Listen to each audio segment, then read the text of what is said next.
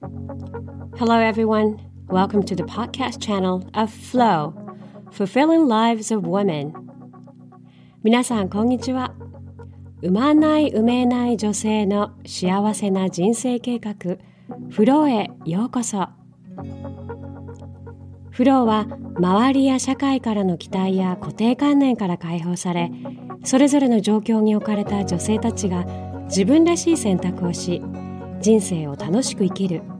そんな女性の多様性やストーリーを応援するプラットフォームです。番組では私も含め今まで声を上げてこなかった子供がいない多くの女性の思いそして自分らしい選択をし楽しく人生を謳歌されているロールモデルさんたちのストーリーをお届けします。今回のエピソードも初ゲストでありバイリンガル MC ナレーターとして活躍されている野口美穂さんをお迎えしステージの上やカメラの前では決して語られない美穂さんのストーリーや心の声をシェアいただきました。それでは後編をお楽しみください。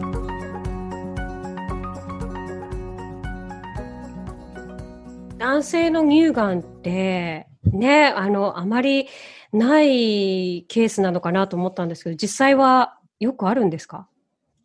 あのですね、日本って乳がんにかかる女性って毎年9万人ぐらいなんですけど、うん、その、え男性乳がんにかかる人は500人か600人ぐらいですね。あ、でもやっぱりいるんですね。うん。がんか、乳がん患者100人のうち1人いるかいないか。って言われてます。まあ、うちはね、でも幸い、元新聞記者やってて、うん、今も新聞の外部ライターとして働いてるんですけど、大学病院の先生にインタビューして、その医療特集記事っていうのを時々書いてるんですね。うん、で、その自分が乳がんだって分かった時は、ちょうど乳腺外来の先生とまあ、このコラボというかインタビューして記事を作ってた時で、うん、ええー、そう。メッセージだったんですかね。ねえ。で、ななんか、先生ちょっと胸がチクチクするんですけど、とか。あと私がちょっと見つけたのが、はい。えー、左の乳首だけが奥にへっこんじゃってて。陥没そうそうそう。なんかね、引きつりがあったんですね。はい。で、まあ、気軽に聞けた環境だったので、うん、じゃあまあ見てあげるよって言われて、見せたらもうあすすぐ手術ってなっちゃって。へえ、特集で取材してる、まさにその時に自分も乳がんだったっていう。うん、そうそう。ああ、すごい。うん、もうね、本当にご先祖様が 教えてくれたのかっていう。タイミングがすごいですよね。うん、早期発見で手術っていう流れなんですね。そうですね。まあ、手術はとりあえず成功してたんですが、私はどその、そのことに対して良かった。うん、じゃあ、子供どうしようっていう、もう、すごい鬼嫁ですよね。いやいやいや。で、さっきの特別養子縁組の斡旋団体に登録しようとして、してた時だったんですけどね。その養子縁組団体の規定に、もしどちらかが、そう、まあ、癌っていう言葉で書いてあって、癌の治療をされている場合は、うん、治ったというか、まあ、先生から OK もらってから3年経たないと登録しないでくださいって言われたのかな。書いてあったのかな。ああ、なるほど。うち引っかかるじゃんって思って。あはい。3年待たないと、まあ、完治してから3年ってことですよね。うんあそうなんですね。で、言わなきゃまあ、わからないですけどね、その、自己申告なので、癌になったかっていうのは、しかも、まあ、そういった養子登録っていうのには健康診断書がいるんですけど、うん、健康診断書を出した時はまだ癌じゃなかったので。ああ、なるほど。黙ってたら別に。そうそうそう。はい。あったんですね。うん、私はその癌だっていうことを言わなきゃ、このまま赤ちゃんを迎える準備ができるって思ったんですけど、彼はジャーナリストなので、この経験を活かして、他の患者さんの役に立てないかっていうことを考え始めたんですね。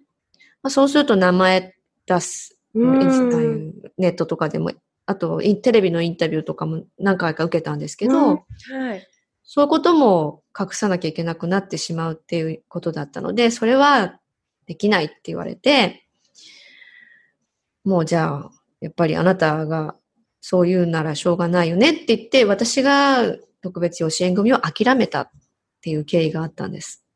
うん。うん。旦那さんがその時したいって思ったのは、名前を公表して、アウェアネスじゃないですけど、そういうのをこう、皆さんに伝えたいっていう意思があったんですね。うん。うんそうなんですよ。癌であることを隠す必要は全くないとね、私は今も思うんですけど、当時はやっぱりそういった事情で、うん、子供を迎えるまでは、ちょっとなかったことにというか、しのうん、言わないっておけるんじゃないかっていうふうに思ったんですけど、それは彼にとってはすごく残酷だったなっていうふうに思います。うん、なんか、美穂さんも、ね、精神的に大変だった時もあって、旦那さんも、ね、自分のとの戦いというか、お互いに夫婦であれ、なんか辛い時期をね、なんか一緒に乗り越えた感じ、なんか夫婦の絆って強くなったと思います？うん、なったと思いますね。まあ、まゆさんもそうだと思うけど、不妊治療して、その子供ができないっていう悩みを抱える夫婦って、強いですよね。だって、まあ子供がいれば、いるから続く夫婦関係っていうのもあって、なんとか子供が中心になって、夫婦をの取り持ってくれるというか、うん、この子が話題っていうのもあるけど、うん、いないってことは、もう何か問題があれば別に一緒にいる必要がないそうですね。簡単に別れたっていいっていうぐらいのね。うん、そうですね。かなりインディビジュアルな二人で、まあずっと繋がってるような状態ですもんね。うん。うん、で、さらにそうやって、不妊治療で悲しい思いを、悔しく思いをしている奥さんをね、見てきた旦那さんだったら、やっぱりうん、支えてあげたいっていう思いもすごく強いと思うし。あの、もう、美穂さん、そのね、男性乳がんっていうのを旦那さん、まあ、発見されて、で、感知されて、で、そこから、ミセスグローブ2017年ですか？の日本代表に選ばれたっていうところなんですそこのストーリーはどういうふうな展開からなったんですか？そうですね。まこれさっきの夫が乳がんになって、なんとか命は助かって、何か、まあ、彼を元気づけられないかな、というのは常に考えていてたんですね。そしたらたまたま、あの、こっちの岐阜で私がお世話になってる方が、まあ、ウォーキングのレッスンとか、その、コンテストにも出たことがある方なんですけど、が、こういうコンテストがあるんだけど、みほちゃん出た出てみないっていうふうに何回か誘ってくれて、はい。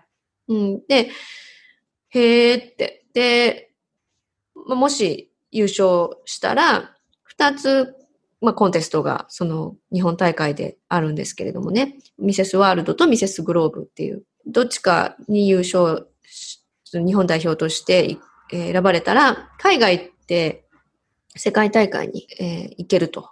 うん、いうことだったんで、ああ、なんか面白そうと思って、うん、応募してみたんですね。あとは、司会者やってると、うん、自分がステージの上でどう見えるかって、やっぱり見せる、見せることも大切な仕事じゃないですか。はいはい。で、私そこが全然なってなかったので、まあこれを機にいろいろ勉強してもいいのかなと思って。うん。立ち、立ち方とかですか？そうですね。立ち方とか、あと、歩き方とか、自分の見せ方全体ですね。うん、うん、で、あと、まあ、いろんな、他の国の女性たちと出会えるっていうのも何かワクワクワクして、うん、いろいろ疲れてたんでね、もうその、それまでの時点で。で、まあやるだ、ちょっとやってみようかなと思って、楽しんでやって何名ぐらいの応募から選ばれたんですか？あ、日本大会は、そのファイナリストっていうステージに出た人たちは15人かな、私を入れて。うん。うん。で、その大会で審査があって、一芸やったり。じゃあもう、そういうパジェントのあの流れは同じ感じでされるんですね。うん、そうですね。私は、の、ブルゾンチエミの真似をやりましたけどね。それ日本、日本大会だからでできる？そうそうそうそう。世界では、ちょっと。世界では。誰ですかって感じ。誰ですかって感じですよね。なるほど。うん、それがじゃあ、優勝の キー。キー。まあでもそこでもね、パジェントってどうしても皆さん踊ったり、あと、なんだろう、まあ歌歌ったりもあり、あったりすると思うんですけど、そのメッセージを伝えることができたのが結構自分の中ではあ大きかったかなって思います。どういうメッセージ？メッセージは、まあその時は、はあの、自分のことを、あの全然可愛いと思ってないなんておかしくないみたいな。自分を磨きなさいよっていう風な感じでしたね。その時には、あの、旦那さんのお話とかはされたんですか？うん、その時はしなかったです。いつ頃から、まあ、あの、その不妊の話もそうなんですけど、で、あと、その旦那さんの乳がんの件とか、こう話をしようかなって思ったきっかけとか、いつ頃からそういう話そうかなって思い始めました？そうですね。不妊については、結構なんだろう、こう、スティグマが大きくって、その一度は赤ちゃん来たけど、来てくれないっていう、なんだろう、私ってかわいそうとかって自分で思ってるところがあったので、あんまりそこは見せない、見せたくなかったのかな。うん、あの、旦那の乳がんについては、割ともう手術終わってアメリカに行くとかってなったぐらいから、そのアドボケットとして、うん、うん、発信したいっていうのはありましたね。うん。それは奥さんの美穂さんが。そうですね。うん。なんか、he's a brave fighter みたいな。こう、アメリカのみんなそんな感じなんでね。はいはいはいはい。まあ、英語も話されるし、世界とね、うん、コネクトできるのは美穂さんの本当特権だと思うから、ね、それをじゃあ旦那さんと一緒に。本当はね、旦那にスピーチ頑張れって言ってるんですけどね、こう、次のカンファレンスの時に。ああ、そうですよね。英語話されるんですか、うん、旦那さんも？話す、わかりはしますけど、うん、あえて話そうとしないですね。そうなんですね。じゃあもうパブリックスピーキングはじゃあ奥さんの美穂さんが トレーニングして Voice your dream みたいな。もうね、近すぎて無理。私は、その、去年から、その、美穂さんのね、あの、ポッドキャストに出演されている、あの、番組も、今、拝聴させていただいて、で、おそらくそのエミコ・ラスムセンさんのなんか Her Confidence, Her Way で一時期まあホストも、コホストみたいなのされていて、で、その中でエピソード109っていうそのエピソードで不妊だ、不妊だからって私はダメな人間じゃないっていうエピソードで、ね、お話を、っていうのが去年ですか？去年でしたかね。そうだと思いますね。あれ、あの企画は、そうですね。エミちゃんから話してもいい？そういうこと話せる？って言われて、決まりました。お話を最初にされた時ってどうでした？そうですね。去年だとね、もう割と、もう無理かな、子供はって。うん、諦め、やっと諦めがついてきた頃だったので、なるほど。すごく客観的に話せるようになってました。うん。じゃあもう無理かなって思ったところが、こう、心のスイッチというか、なんかこう、あ、話してもいいかな、みたいになった感じですかね。まあ、うんい、いつでも聞かれれば全然治療のこととかもうん。隠してはなかったんですけれども、自分、誰かに、にそうやって聞かれないと、その話をするっていう機会がね、回ってこなかったっていうだけで、うん。うん、まあ、う嬉しかったですね、そういうチャンスがあって。うん結構反響もありましたね。え、そうだったんですか？とかね。うんうんなかなかね、ポッドキャストで話すっていうこともないですし、もう特にそのミセスグローブのね、あの最初兼備の美穂さんを YouTube とかで見られてる方が、あ、こんなドラマがあったんだっていう、その、そこにまた共感を得たりとかもあると思うんですよね。うん。好きなともこさん、そのハッピー田んぼ、マヤガジャのポッドキャストでも、ここれ今年なんですかね？お話をされてました。去年ですか？去年ですね。はい。そうですね。ちょうど1年ちょっと前だと思う。1年前。あ、そうなんですね。でその時5に月ぐらいかな？うん。私、その、もう、ま、一回聞かせてもらって、で、昨日実はまた聞いたんですよ。本当 まあ、好きなともこさんね、あの、ポッドキャストでお世話になってるし、で、美穂さんの出演されてたので聞いたときに、最後の方で、も、もし何も制限がないとしたら、今欲しいものは何ですかっていうふうに聞かれてたんですよね。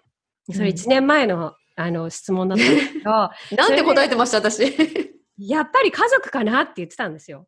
おこれ私はー。もうなんか、うるうるってきたんですよね。うーん。で、なんか、やっぱりお母さんになる夢は諦められないとか言って言う言われてて、えそれ覚えてます？覚えてない。でもうんお願い事は常にそれでしたね。ね今まで。で、それで、もうま、なんかまさにこう、voice your dream じゃないですけど、こう、夢をね、なんかこう、語ったもん勝ちなんだなって、なんか、本当にそれで思って、で、今、ちょうど、ね、うん。あの、娘さんを迎えてて、今お昼寝されてるんだと思うんですけど、養子縁組が成立されて、そうですね。素晴らしいですよね。あ、なんかエンディングテーマみたいに、すごい。ごめんなさいね、これちょっと 腸内の時報が あなってるんですけど。ねなんかもういい話をこう、エンディングに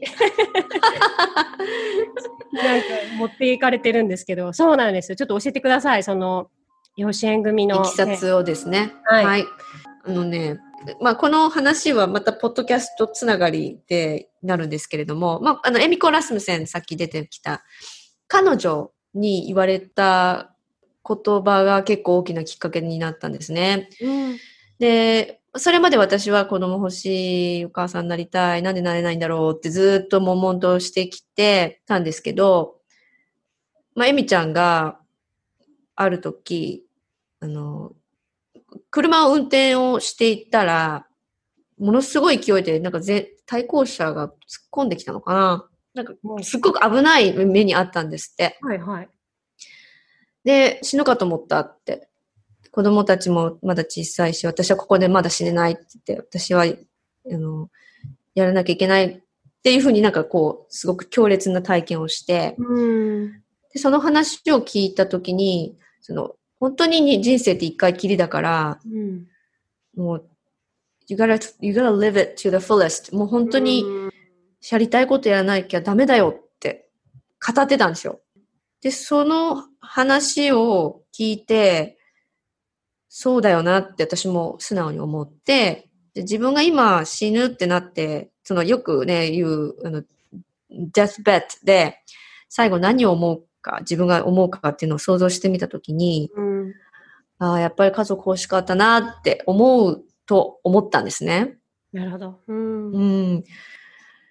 で、まあ、その話もエミちゃんにして、じゃあ、だったら何か、その、今できることは何かを探してみたらって言ったと、言ったんですけど、とりあえず、県、岐阜県のお各地あの自治体の里親研修っていうのを受けてみようって思ったんです。うん。で、この里親研修というのは、赤ちゃんを迎える人だけじゃなくって、うん。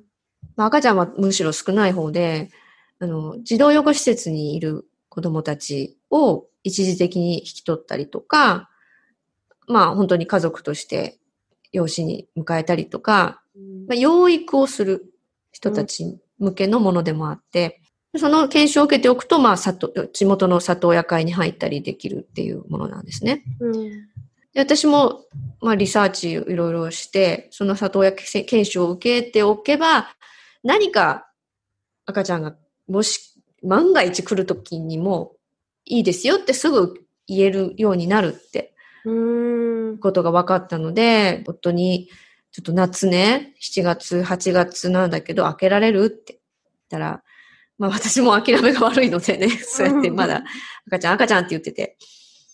で、彼もいいよって言ってくれたので、えー、ちょうど去年の今ぐらいに地元の児童養護施設に集まって研修を受けました。うん、そこからじゃあ結構トントン拍子だったんですか？そうですね。ね、手元そうですね。うん。で、特別養子縁組っていうのは2つ方法があって、1つはそういった行政の施設に入っている子を引き取る。または、まあ、稀ですけど、お母さんが妊娠をしてしまって、まあ、生まれる前からそういう声がかかるっていうパターンと、それが行政ですね。うんもう一つは民間の斡旋団体に登録する。私たちが3年前にあの直前まで行ったあれなんですけど。うん、そうですね。うん、で、それで、えー、うちの娘がやってきた、その縁を結んでくれた団体さんは、うん、たまたま各自治体の里親研修を受けていることが応募条件だったんですね。うんなので、普通の他の団体よりも、ちょっとハードルが高いというか、集まる人がそんなにいなかったみたいで。で、夏にそういった研修を地元で受けて、並行して熊本の団体に登録して、で、冬ぐらいに面接があって、次の月ぐらいに、その、向こうの熊本の病院の方が、うちに家庭訪問があって、うん、そしたら、その方たちがいらっしゃった時に、実は、お願いしたい子がいますって言われて。あ、なるほど。生まれてたんです、その時に。へえ。生後10日ぐらいだったんですね。で、写真見せられまして、え、その子です。え、家庭訪問の日にですか？そうそうそう。わあ。これからって思ってた時ですよね。そうなんですよ。実際に。まあ、まあもう、もうちょっと時間、普通に、普通に1年ぐらいかかるから。うん。時間かかるって言いますよね。言いますよね。うん。その間旅行でも楽しむって思ってて、結局コロナでそれもどっちみちないんですけどね。でも、それで、えー、ってで、その子はどうしてるんですかって言ったら、まあ、お母さんはもう退院されて帰られました。で赤ちゃんは新生児室でいます。私たちスタッフが、まあ、一日みんなでとかこう交代しながら、お世話してますって言われて、もうそこからはもう、なんだろう、本当に夢見てるみたいな感じで。そうですよね。うん。本当に、赤ちゃんグッズをまず買いに行く。何がいるのかわからないけど、うんうん、とにかく買いに行って、あとは実際に会って、そしたらもう泣けてきちゃいましたね。そりゃあね、もう、なんかね、美穂さんと旦那さんに会うために生まれてきたような感じのストーリーですよね。ねえ。で、やっぱりどうしてこんな風にみんながびっくりするような早いペースでことが起きたのかなって思ったら、不思議な話かもしれないですけど、私結構潜在意識の世界ってすごく好きで、現実は自分が作るっていうのが、だんだん納得できるようになってきたんですね。もちろん人生ってすごく不幸なことも突然やってきますけども、それでも、それをどう捉えるかによって次のアクションも変わってくるし、うん、で当時、まだそのあたりが甘かったというか、まあ、引き寄せの法則とかもいろいろね、本読んだりして、いやだ、赤ちゃんを引き寄せたいけど、執着を手放さないと来ないって書いてあるし、じゃあどうしちゃいいのみたいなのも あったんですけど、うんうん、赤ちゃん以外のことはね、いろいろ引き寄せられてたんですよ。あ、そうなんですね。うん、仕事でこうやりたいなとか、あと、ね、パジェントで、あ、確かに。こういうことをしたいなとかね、ね優勝してどっ海外行きたいとか。だけど、赤ちゃんだけは叶わなかったんですね。うんで、これはもう呪われてるとしか思えないって言って。いやいや 自分ではね。もう、これだけは無理だぞ、美穂って言われてるのかなって。うん。わかります。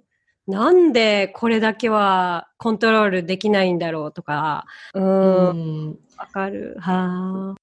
もうじゃあ今は子育て、もう真っ最中なわけですよね。そうですね。今ちょうど離乳食を食べるようになってきて。何ヶ月になったんですか ?4 ヶ月です。生後。なんかちょうど、うん、まあ、ちょうど良かったっていうか、コロナのね、この時期で自宅にいて、もうフォーカスが完全にその娘さんとのボンディングタイムじゃないですか。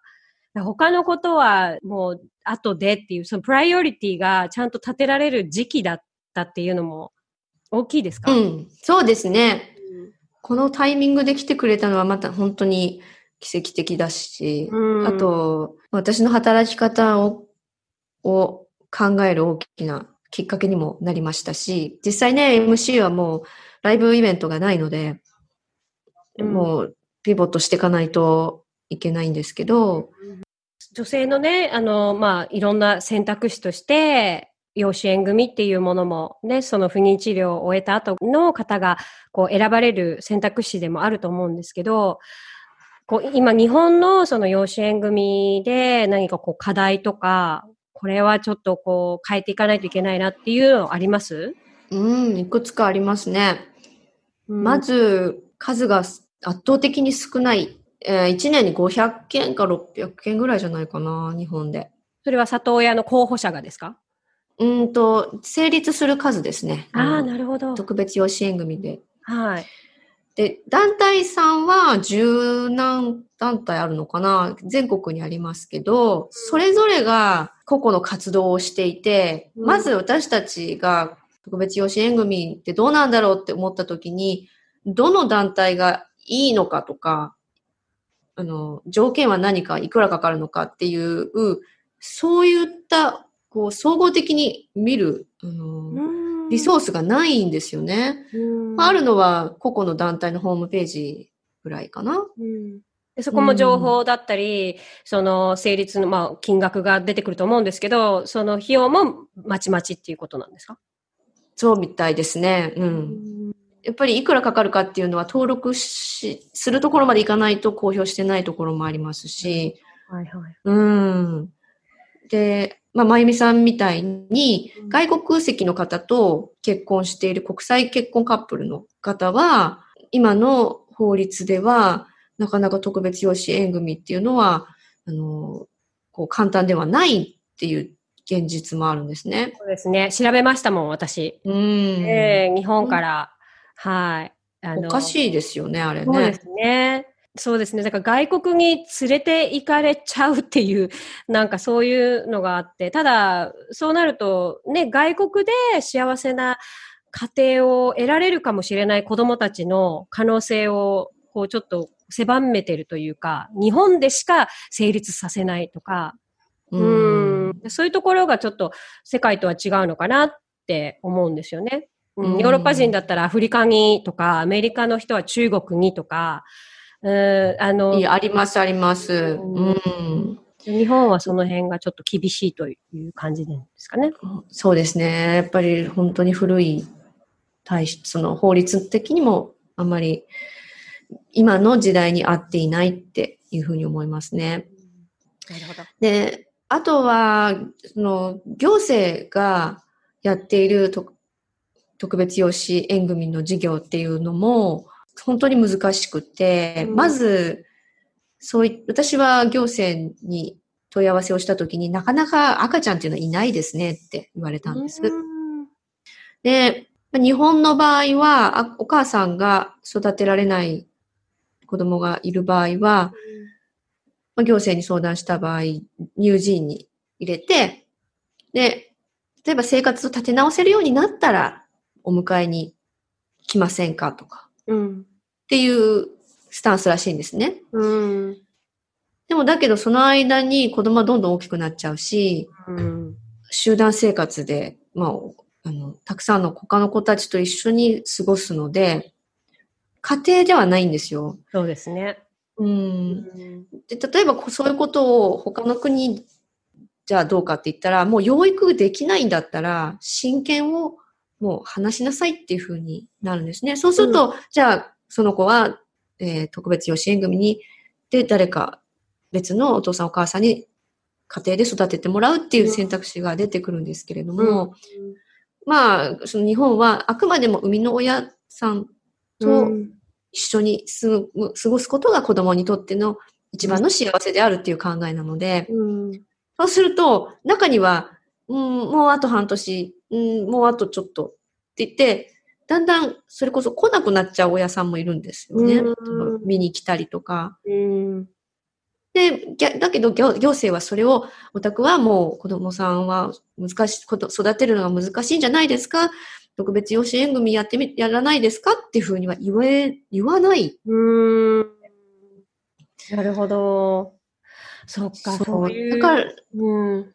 だから、その施設の子供たちっていうのはなかなか減らないし、うん。なんかだらだらこう時間がだけが過ぎていく。でも子供の時間ってね、1年でも1週間でも本当に貴重な成長の時間なので、その時期に必要な可能性が奪われるって、やっぱりそこも問題ですよね。うん、そうですね。うん、まあね、いろんな事情を抱えているお母さんがいるので、そこは簡単に言えることではないかもしれないんですけどもね。ねまあでもね、今、もう今まさに娘さんを、ね、うん、あの、養子縁組に迎えられて、ね、これからなんかすごく楽しみですね。いろんな、なんか生活もゴロッと変わって、そうですね。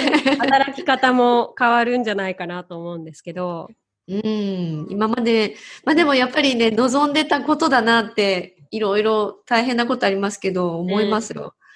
離乳食食べさせてもなかなかね、こうピュって出したりして、うん、ああ、ああって 言るんですけど、うちあの母と同居してるんですけど、はい、ね、こういうのも夢みたいだねって。確かに、そうですね。いや、でも夢は本当に語ったもん勝ちだなって、あの、ね、1年前の美穂さんのその話を聞いてて、声に出さないと、夢はこう近づいてこないし、ね、先ほどの引き寄せじゃないですけど、誰がどこで聞いてるかわからないし、やっぱりこう、発するってすごい大事だなって思うん。本当、我、我ながら、voice your dream ってよく言ったなって思いますね。うん。え、まゆさん、まゆさんの、じゃあ、まあ私の YouTube でも話してもらいたいけど、まゆさんの、What is your dream? Can you voice your dream? 私のあの夢は、まあね、子供が欲しいっていうのはありましたから、やっぱり養子縁組のその手続きっていうのは今一応続けてるんですね。あ、そっちで？はい、こちらで。ただ、外国人なので、うん、その辺がちょっと難しいのと、あと、シンガポール国内ででしか、あの、養子がまあ、なんていうんですか、外国から連れてくるっていうことが、私たちがシンガポール人じゃないので難しいんですね。だから大使館が絡んだり、あの、まあ、主人の場合は、あの、カナダなので、カナダの政府が絡んだりっていうことなんですけど、うん、まあ基本的にそこはちょっと難しいとなると、国内で成立するものしか可能性がない。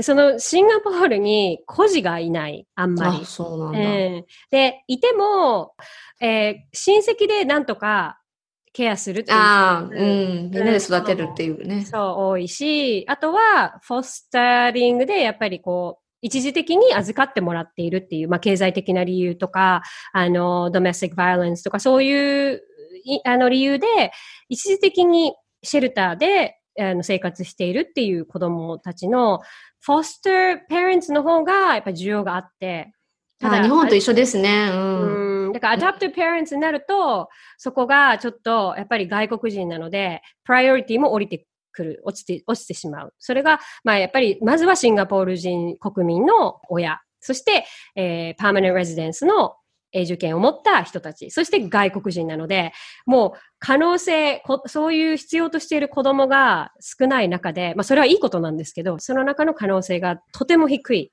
っていう状態なので、えー、今は、えー、フォスターパレンツとして、ね、あの、そういう機会があれば、一時的にこうお預かりして、えー、その子たちをこう育てたいなっていうのはあります。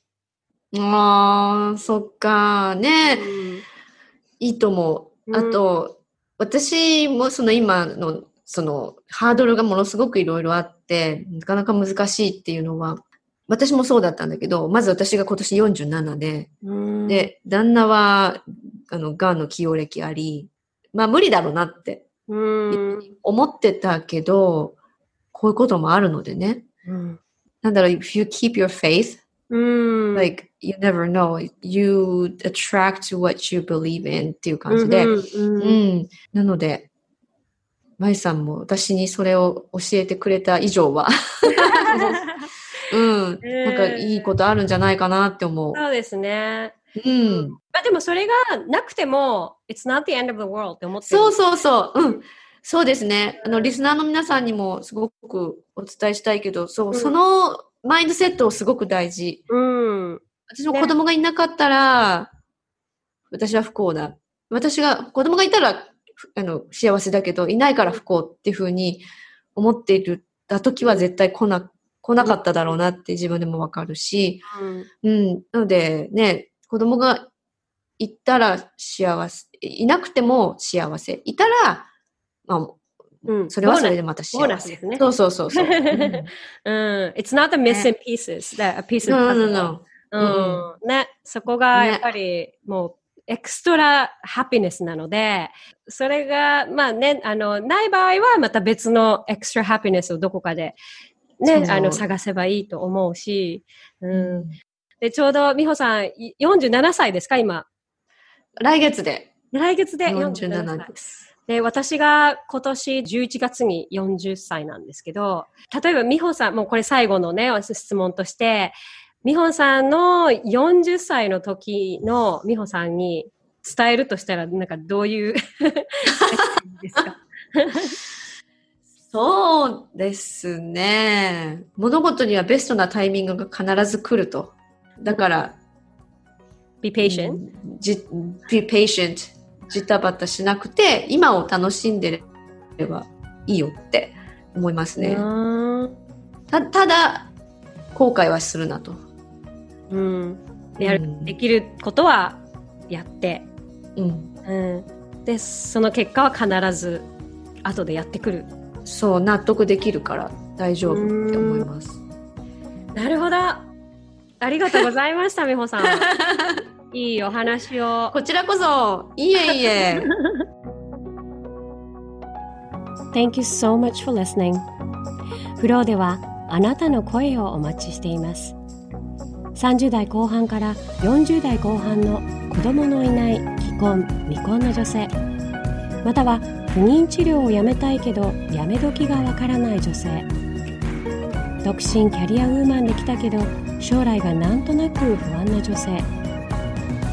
周りに同じようなライフステージの友達がいなくてどことなく孤独さを感じている女性。あなたは一人じゃありません。あなたの声が届けば仲間はきっと見つかります。また同時にロールモデルさんも募集しています。40代50代の女性で自分らしく楽しい人生を歩まれている先輩。あなたの幸せな選択が誰かのお手本になるかもしれません。ウェブサイト www.flow-japan.com へあなたの声を届けてください。ではまた次回。Talk to you soon